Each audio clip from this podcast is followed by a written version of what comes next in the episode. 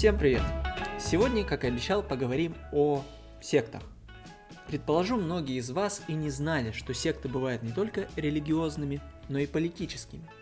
Часто по новостям передают о людях, которые ждут конца света, или пришествия из Библии, или ада на земле, а может даже биткоина по 100 тысяч долларов. Возможно, когда вы это слушаете, все так и есть, кроме, конечно, биткоина. К некоторым даже приходили домой так называемые вербовщики, поговорить о мистических существах, которые способны решить абсолютно все ваши проблемы. Однако, секты не всегда основаны на религии. Бывает, как я уже сказал, еще и политические секты. Вообще, в целом, слово «секта» изначально не несла в себе отрицательную коннотацию. В латыни, например, этот термин «секта» – это партия, школа или фракция, как говорит нам Википедия. Другой источник говорит, что в принципе еще в Древней Греции были формирования людей, которые назывались сектами. Однако эти люди отличались от других групп лишь тем, что их точка зрения была немножко отличающаяся от общепризнанного мнения. При этом у этих групп политических было свое представление об окружающем мире и идеологии. Как правило, у этих формирований был ярко выраженный лидер. Помимо этого, на сегодняшний день мы можем проследить, каким образом формировались эти группы. Как правило, секты формируются исходя из сильных лидерских качеств одного из членов этой группы. Как только начинается обсуждение какой-либо темы, этот лидер стремится перевести всех участников группы на свою сторону. Таким образом, те, кто с ним соглашается, остаются в группе. Те, кто против него, либо остаются в этой же группе, но в несколько иной форме уже существуют там, либо просто уходят. Тогда вокруг лидера формируется, так сказать, информационный вакуум, который только подтверждает его точку зрения. После этого и все члены группы остаются при такой же точке зрения, не выходя как раз рамки этого внимания, что впоследствии может привести к радикализации группы. А раз этот сезон как раз таки посвящен группам, давайте разбираться, секта это вообще группа, можем ли мы ее так называть? Ответ да. Есть общая цель, существуют роли, люди взаимодействуют между собой, внешняя граница также есть. И существует зависимость друг от друга. Чтобы понять, чем эта группа отличается от любой другой, давайте попробуем представить а как мы можем вступить в секту. Чтобы это сделать, нужно обладать сломленной или слегка расшатанной психикой после тяжелых переживаний, стрессов или затяжного кризиса. Зададимся вопросом, кто больше всего подвержен воздействию? Люди с низкой самооценкой, с ярким чувством вины, навязчивыми страхами, ожидания того же конца света или неустойчивой жизненной позиции. Почему именно они? Для первых, люди с низкой самооценкой, секта на первом этапе позволяет почувствовать себя значимыми. Вторым, с ярким чувством вины, дает на некоторое время отпустить это самое чувство. Третьим и четвертым найти единомышленников. Они или разделяют вашу позицию, или дают вашей жизни некоторый смысл. Конечно, только на первых этапах. А теперь самое время рассмотреть этапы вербовки, каким образом вообще люди попадают в секты. Этап первый. Любовь. Придя в кружок, незнакомые с вами людьми окружают вас любовью и уважением. Для начала сокращают с вами дистанцию. Улыбки и счастливые лица, добрые слова и многое другое способствуют этому. Затем время вторгнуться в ваши личные границы, например, за счет приятных прикосновений. Даже понимая, что это секта, люди, незнакомые с первым этапом, находятся в недоумении. Хм, как так? Я думал, у меня здесь отберут деньги, а меня, ну, любят. Теперь из группы незнакомых для вас людей эти люди превращаются в милых, добрых, нежных и отзывчивых знакомых. Эти знакомые никогда не ударят, плохого слова не скажут, не осудят. В общем, вы оказываетесь в месте, где каждый вас любит и уважает. В повседневной жизни этого не достичь. Новый мир дает вам это ощущение. Теперь Самое время отстраниться от реального мира. Второй этап – изоляция. Когда вы немного потеряли хватку и стали более доброжелательными к группе, Самое время разделить мир группы и вашу повседневную жизнь. Для этого убирают все источники информации из внешнего мира. В сегодняшних условиях это, как правило, телефон. Если вы пришли с другом, вас рассаживают, чтобы не напоминать о реальном мире. Зачем это делается? Для формирования сплоченности в группе и для вашего полного погружения в дела секты. Теперь нужно из вашего «я» сделать общее «мы». Для этого вас могут увести за город, для большего эффекта. Но этого недостаточно. Чтобы полностью погрузить в группу, необходимо отключить вашу способность мыслить рационально. Поэтому третий этап, назовем его расшатывание сознания. Чтобы вы не могли сравнивать высказывания лидера группы или его подчиненных, необходимо отключить у вас способность анализировать информацию.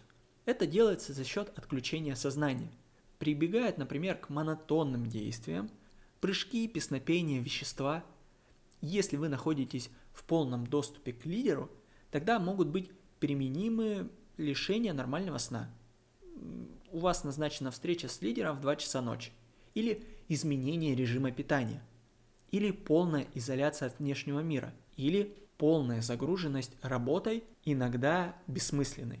И вот когда вы стали доверять группе, начали чувствовать себя причастным к ней, разум перестает анализировать информацию. Самое время вложить вам мысль, которая необходима именно этой группе, а точнее самому лидеру. Обратите внимание, до этого момента, как правило, действовали исходя из ваших интересов и желаний. Это делалось для установки доверительных отношений и для вашего восхищения группой. Четвертый этап – программирование. В этот момент прошлую жизнь подвергают сомнению. Сознание сейчас уже отключено. Значит, подвергать сомнению слова будет тяжелее. Например, лидер вам говорит, вы работаете 24 часа в сутки, это называется ложным преувеличением. А удовольствия нет. Но мы готовы дать вам его через любовь. А любовь лучше всего передается через секс. Это также подмена понятий. Любовь не равно секс. Еще один пример. Лидер группы говорит, вас никто не ценит. Опять-таки, ложное преувеличение. Все люди вас осуждают. Наша задача показать, неважно, что о вас думают другие – Важно, что о вас думают близкие. Имея в виду, конечно же, участников секты. Но уважение должно быть обоюдное, поэтому покажите, что и вы уважаете своих близких. Принесите из дома по одной самой маленькой и незначимой для вас вещи. Опять-таки, это подмена понятий. Уважение не равно вещь. И можно приводить такие примеры до бесконечности. Самое главное, обратите внимание, и я останавливался и уточнял, что идет некоторая манипуляция с подменой понятий или сложным преувеличением, и вот такие маленькие манипуляции будут присутствовать на протяжении всей жизни в секте. Итак, если четвертый этап терпит крах, все начинается сначала или с предыдущего этапа. Но с каждым разом указания от лидера становятся все жестче. Это позволяет надавить на жертву. Затем к давлению переходит и вся группа – когда уже ваши близкие говорят вам о неправильных действиях, это совсем другое, если бы то же самое вам говорили какие-то незнакомцы с первого этапа. Этап пятый. Удержание. Теперь, выйдя в реальный мир, вам постоянно напоминают о существовании некоторого идеального мира, где есть любовь и доброта. Да, есть и негативные стороны, но больше любви. В реальном мире, как правило, к вам представляют одного из членов секты или каждое утро звонят и спрашивают, как у вас дела. Да, в этом идеальном мире вас любят, но только на первых этапах, когда представление о реальном мире еще не сломлено. После вы сами не заметите, как станете одним из членов группы. Лидер перестанет вас звать к себе на личный разговор. Близкие, в кавычках, все реже будут хвалить и гладить и так далее. Теперь внимание к вам уменьшилось, а это неприятно, согласитесь. Если до этого вы были на первых планах, сейчас вы отошли, ну так скажем, на задний план. Как сделать так, чтобы вернуть эти приятные минуты любви? Если раньше вас любили, а теперь любят меньше, значит, вы, наверное, делали что-то не так. Вот и первый негативный звоночек. До этого момента, возможно, вы и чувствовали себя более уверенным, со смыслом жизни и без страха. Но не теперь. Теперь в мысли закралось сомнение в собственной значимости. Как вернуть внимание к себе? Лидер сказал, что необходимо дарить подарки. Начнем с маленькой суммы. Возможно, так получится вернуть любовь. И вы понимаете, что будет дальше. Дальше аппетит лидера будет только нарастать. После такого рода перепрограммирования тяжелее вернуться в реальный мир. Поэтому маленький подыток. Сначала к вам втираются в доверие, причем еще больший эффект достигается за счет контраста ваших ожиданий, секта это некоторое зло, и реальностью, которая там происходит на первом этапе. Секта – это любовь, уважение и доброта. Затем пытаются слегка отключить ваше рациональное мышление. А потом, когда вы слегка потеряли хватку, внушает нужную им мысль. После этого идеальный мир заканчивается, и лишь иногда вас вознаграждает любовью и добротой. И это все делается на фоне изначально сломленной или расшатанной психикой. Теперь давайте посмотрим, а как мы можем отличить секту от обычного кружка по интересам. Сравним, например, с кружком любителей вышивать. Все критерии группы и у одних, и у других есть, а дальше идут различия. Различие первое и самое основное. В сектах слово лидера неоспоримо. Его авторитет един, а цели всегда верны. В общем, он некоторый идеал – в отличие от кружка по вышиванию.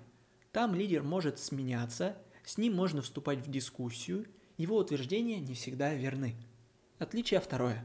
Если ваш лидер идеален, тогда хочется быть к нему максимально близко. Так формируется иерархия. Особенность этой иерархии – ты никогда не будешь на вершине. Там всегда есть некоторый идеал, которым ты никогда не станешь.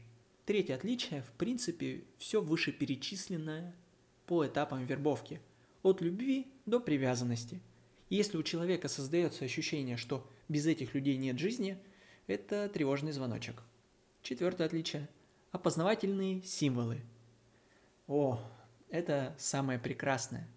Так вы создаете внешнюю границу и показываете свою причастность к идеалу, а все остальные – просто люди – которые не знают вашего внутреннего мира.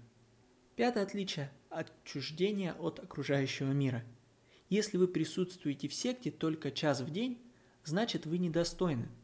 Нужно, чтобы вы находились в ней постоянно и работали лишь на ее благо. Здесь сделаю маленькое уточнение. Не всегда у подобных формирований получается создать место для регулярного проживания. Поэтому отчуждение может проявляться не территориально, а социально. Вы можете потерять контакт с друзьями или с близкими. Шестое отличие. Обязательная вербовка. Необходимо приводить на встречу новых людей, а там уже работает проверенная схема. Седьмое отличие – чувство зависимости. Это как со сладким. Если вы каждый день объедаетесь, в магазине не можете сказать «нет» шоколадному батончику, во снах мечтаете о тортике – в этот момент стоит задуматься, а не зависимы ли вы от еды. Причем чувство зависимости вызывает у вас больше негативных эмоций, чем позитивных. Если говорить условно, на временном интервале одна минута эйфории и восторга сменяется 20 часами грусти и печали, тоски и негодования по группе или по конкретно вашему лидеру. Отлично. Мы уже обсудили этапы вербовки в секты, и отделили секты от других групп. Видимо, настало время дать определение сектам. Но, увы, сделать я этого не смогу, и вот почему. Я не нашел четко сформулированного определения. Все определения, которые я находил, были недостаточны. Под эти определения попадали как сектанты судного дня, так и уже известный нам кружок по вышиванию. Поэтому я предлагаю считать сектой группы – которые занимаются вербовкой включа... и включают в себя те семь пунктов, которые я писал ранее. Про лидера, опознавательные символы, обязательность вербовки, чувство значимости и так далее. Сразу хочу сказать, Если у группы есть специальные опознавательные знаки, они заманивают в свою группу других людей, а слово лидера неоспоримо, не стоит говорить «это сектанты». Возможно, это просто политика. И это не шутка, как я уже говорил ранее, изначально сектами назывались именно политические объединения. А теперь самое время обсудить фильм «Эксперимент Волна», который я советовал в конце первого сезона. Главный вопрос фильма. Можно ли сделать подобие фашистского режима в сегодняшней школе? История основана, лишь основана, на реальных событиях. Немецкая школа, главные действующие лица, господин Венге, преподаватель по совместительству неформальный лидер группы. В момент выбора лидера было стремление у двух самых активных и импульсивных членов этой группы занять лидирующую позицию. Но группа это не поддержала. Почему? Потому что знала, есть более достойный. И этим достойным был Марко – Спортсмен, по-видимому, лидер в команде. Обратите внимание, на первых этапах лидером может стать человек, который максимально активный, кто больше всех и громче всех говорит, но впоследствии, если есть более достойный кандидат, именно к нему начнут прислушиваться. Марка по типажу нечто среднее, не тихий, не громкий, не разговорчивый и не молчун. Если вам угодно, в терминологии, то он скорее сангвиник, уравновешенный, сильный тип. Подробнее о темпераментах я рассказывал в прошлом сезоне. Итак, группа на первых этапах выбрала именно преподавателя на позицию лидера. Причина проста. Его положение в иерархии выше всех. Поэтому за неимением альтернативного варианта, так как группа еще не совсем знакома между собой, пришлось выбирать самый очевидный. Ах да, и если господин Венге формальный лидер – то Марка уже неформальный. И Венге знал это, и именно поэтому изначально был предрасположен к нему. Сам задавал ему вопросы, стремился в... включить его в урок. В этом фильме мы можем увидеть, как формальный и неформальный лидер не конфликтуют между собой до определенного момента, а наоборот дополняют друг друга. Преподаватель, думаю, догадывается, что с ним не будут до конца откровенны ученики – Поэтому нужен некоторый человек, который присмотрит за группой в его отсутствие. Когда Марка четко заявляет о своей позиции. В сцене репетиции, когда отдает распоряжение актерам. Это первый момент в фильме, где ярко проявляются все его лидерские качества. Оценка ситуации, оценка возможных вариантов, четкость в указаниях и конкретный план. И группа доверяет ему – Затем именно он принимает решение, кого принимать в группу, а кого нет. Это в моменте с расклеиванием наклеек по городу. А тем временем вокруг неформального лидера образуются группы сторонников. Синан изначально был в противоречии с Марко. Это нам показали в сцене с бассейном. Хотя потом Синан стал самым близким к лидеру человеком. С легкой натяжкой Синан – это эксперт. Однако подтверждение этого предположения есть лишь в одной сцене. Также в так называемый внутренний круг группы можно записать девушку Лизу, которая делала униформу. Дальше у нас Мона. Девушка изначально стремилась к роли лидера, но не получив желаемого эффекта, начинает в открытую протестовать против действующего лидера. Мона – протестант и агрессор. В этот момент сразу же рассмотрим Карлу, рыжеволосую девушку. Она единоличник, не вступает в открытый конфликт с господином Венге, но при этом стремится, чтобы выполняли именно ее задумки. Увидев, как группа радикализируется, она создает новую группу, пригласив туда Имону. И главной целью новой группы – разрушить волну – Поэтому для лидера иногда лучше держать протестантов поближе к себе. Так не будет создаваться враждебные группы, которые, ко всему прочему, знает, как устроена ваша группа, что может быть очень хорошим преимуществом в дальнейшем. Еще пару слов о поведении Карла. Да, она делает акцент на радикализации группы и утверждает, что именно из-за этого уходит из группы. Но так ли это на самом деле? Не уверен, Скорее, она покидает группу, так как не смогла занять именно лидерскую позицию. Став она у руля, волны возможно и уходить бы не пришлось. А теперь перейдем к самому главному и интересному персонажу этого фильма – Тим. Дома ему не дают говорить, в школе он обособлен ото всех, но волна дает ему чувство вины. Как мы видим по фильму, он некоторый изгой, который попросту, видимо, хотел быть причастным к чему-то. И именно волна дает ему это чувство значимости. Когда за него заступаются ребята и когда он делает сайт. Но именно он является катализатором агрессивных действий группы. И на мой взгляд, именно он радикализирует ее, доводя до критической точки. Именно он берет пистолет, и, видимо, именно он замазывает знак анархистов, что приводит к конфликту. И кульминацией всего становится концовка фильма. Вот к чему может привести плохое отношение родителей и сверстников к одному человеку.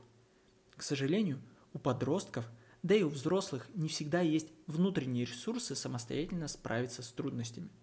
Волна дала Тиму смысл жизни, цель, равенство, единство. И он перестал отделять себя и волну. А что человек будет делать, если его пытаются разрушить или даже убить? Верно, он будет защищаться.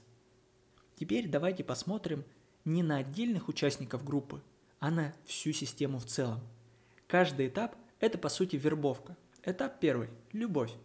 В этом фильме не любовь на первом месте, а единение с другими, что для подростков очень значимо. Общий смысл, общие цели – это и дает господин Венге. Начинается все с марша, потом пересаживает учеников между собой для лучшего знакомства, общая форма, общий символ, общее приветствие. Этап 2. Изоляция. В фильме она была, причем самая прямая и губительная, так как до этого люди были знакомы и стали входить в общую группу. Может показаться, что круг общения не изменился, но это и есть социальная изоляция. Они начали общаться только с такими же, как они, игнорируя и даже презирая других. Это можно проследить через отношения Марка и Карлы. Этап третий. Отключение сознания. В фильме это показано через изгнание неверных. Либо ты с нами и не думаешь о правильности наших поступках, или ты не с нами. Да, этот этап был выполнен не до конца, потому что и не планировался вовсе. Происходило все само собой. Хотя Марк был очень близок, и только удар близкого человека помог осознать ему всю опасность ситуации. Этап четвертый. Этап четвертый. Программирование. Финальная речь фильма господин Венге внушал свои мысли подросткам. В зале они находились все вместе, а раз лидер приближен к идеалу, значит и говорит он правильные вещи. И, возможно, многие из сидящих в зале понимали это, что его слова неправильны. Однако все мои близкие хлопают и соглашаются, значит, я чего-то не понимаю, и это со мной что-то не так, а не с ними. И все сказанное верно – на самом деле, конечно, это были не слова преподавателя. По-видимому, эту речь он полностью скопировал с речей Гитлера. Этап пятый. Вербовка. Думаю, вы сами видели, как школьники по очереди приглашают в свою группу все новых и новых людей. Теперь самое время ответить на вопрос, была ли волна сектой?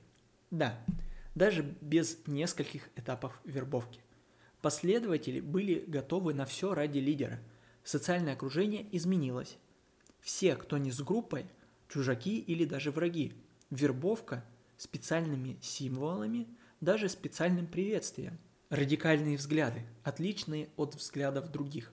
Все это в совокупности дает именно секту, причем в отрицательной коннотации.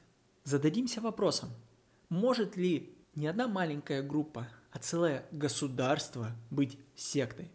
Ответ очевиден. Нет. Слишком много людей с разными целями и в разных психических состояниях. Однако иногда и целое государство может сильно напоминать секту с неоспоримым лидером, своей идеологией, отличной от других, униформой, приветствием и одной общей и ужасной целью. Хотя все эти условия для сект соблюдены – существует и другая часть государства, которая не согласна со всей проводимой политикой. Но по причине невозможности противостоять большой машине пропаганды, они вынуждены играть по их условиям. Так, в принципе, и зародилось фашистское движение. Да, этот фильм можно рассмотреть и со стороны политолога. Чем, собственно, занимались именно эти школьники? Они рассматривали автократию и диктатуру. Я же хотел заострить внимание именно на психических аспектах подобного процесса. Как защититься от подобного влияния, спросите вы? В этом может помочь простая оценка своего общего состояния. Как вы себя чувствуете, о чем думаете, о чем мечтаете, что вас тревожит и так далее. Благодаря этому ваш сознательный процесс будет меньше подвержен манипуляции со стороны, потому что вы сами будете отслеживать свое внутреннее состояние. Также может помочь критическая оценка слов лидера группы. Почему он решил именно так? А есть ли другая точка зрения? Можно ли сделать по-другому и так далее? Так мы ставим под сомнение высказывания лидера. Ну и самое главное, не терять связи с внешним миром, общаться с друзьями и с близкими, коллегами. Как вы понимаете, каждый из этих советов направлен на минимизацию эффекта от вербовки. Рекомендация для родителей. Просто слушайте своих детей. Они сами все вам скажут. Главное их услышать и понять. Итак, сегодня вы прослушали, назовем это маленькой лекцией о сектах. Узнали о них нечто новое, как попасть туда, как отличить, как не поддаваться влиянию. Мы даже сравнили государство и секту.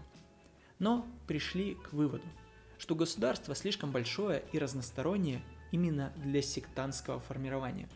Поэтому и существует диктатура, автократия, демократия и любые другие описания управления целым государством. А что если мы посмотрим на группу гораздо меньше, чем государство, численностью от 100 до 500 тысяч человек, с общей целью заработать деньги, с идеальным лидером, иногда даже с эмблемой, со своим языком, маржа, таргет и многие другие. Да, вы правильно поняли. Давайте сравним секты с бизнес-тренингами.